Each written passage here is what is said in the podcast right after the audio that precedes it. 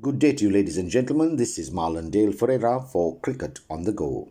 Cricket on the Go is pleased to bring you the post match coverage at the end of the third T20 International that was played between Scotland and Zimbabwe at Edinburgh.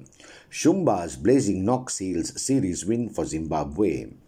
In a high scoring contest, Zimbabwe had the better of Scotland as they won their third and final T20 match, chasing down a 178 target at Edinburgh on Sunday.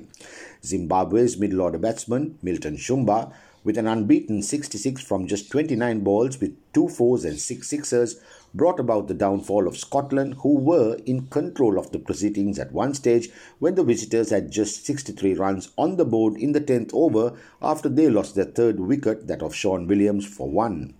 But Shumba made sure Zimbabwe's cracking start given by openers Regis Chakabva and Craig Ervine, who put on 60 runs in 7.5 overs, did not go in vain as he took on the bowlers in a successful last-ditch effort as Zimbabwe won in 19.1 overs.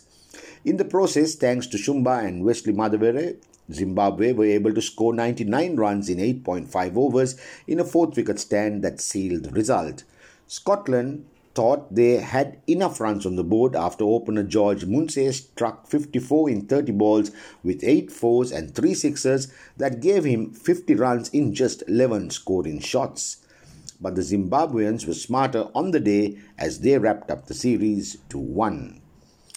Scores Scotland 177 for 4 in 20 overs, George Munsey 54, Richie Berrington 44, Calum MacLeod 39 not out, Luke Jongwe 2 for 32, Zimbabwe 180 for 4 in 19.1 overs, Wesley Madhevere 43, Milton Shumba 66 not out.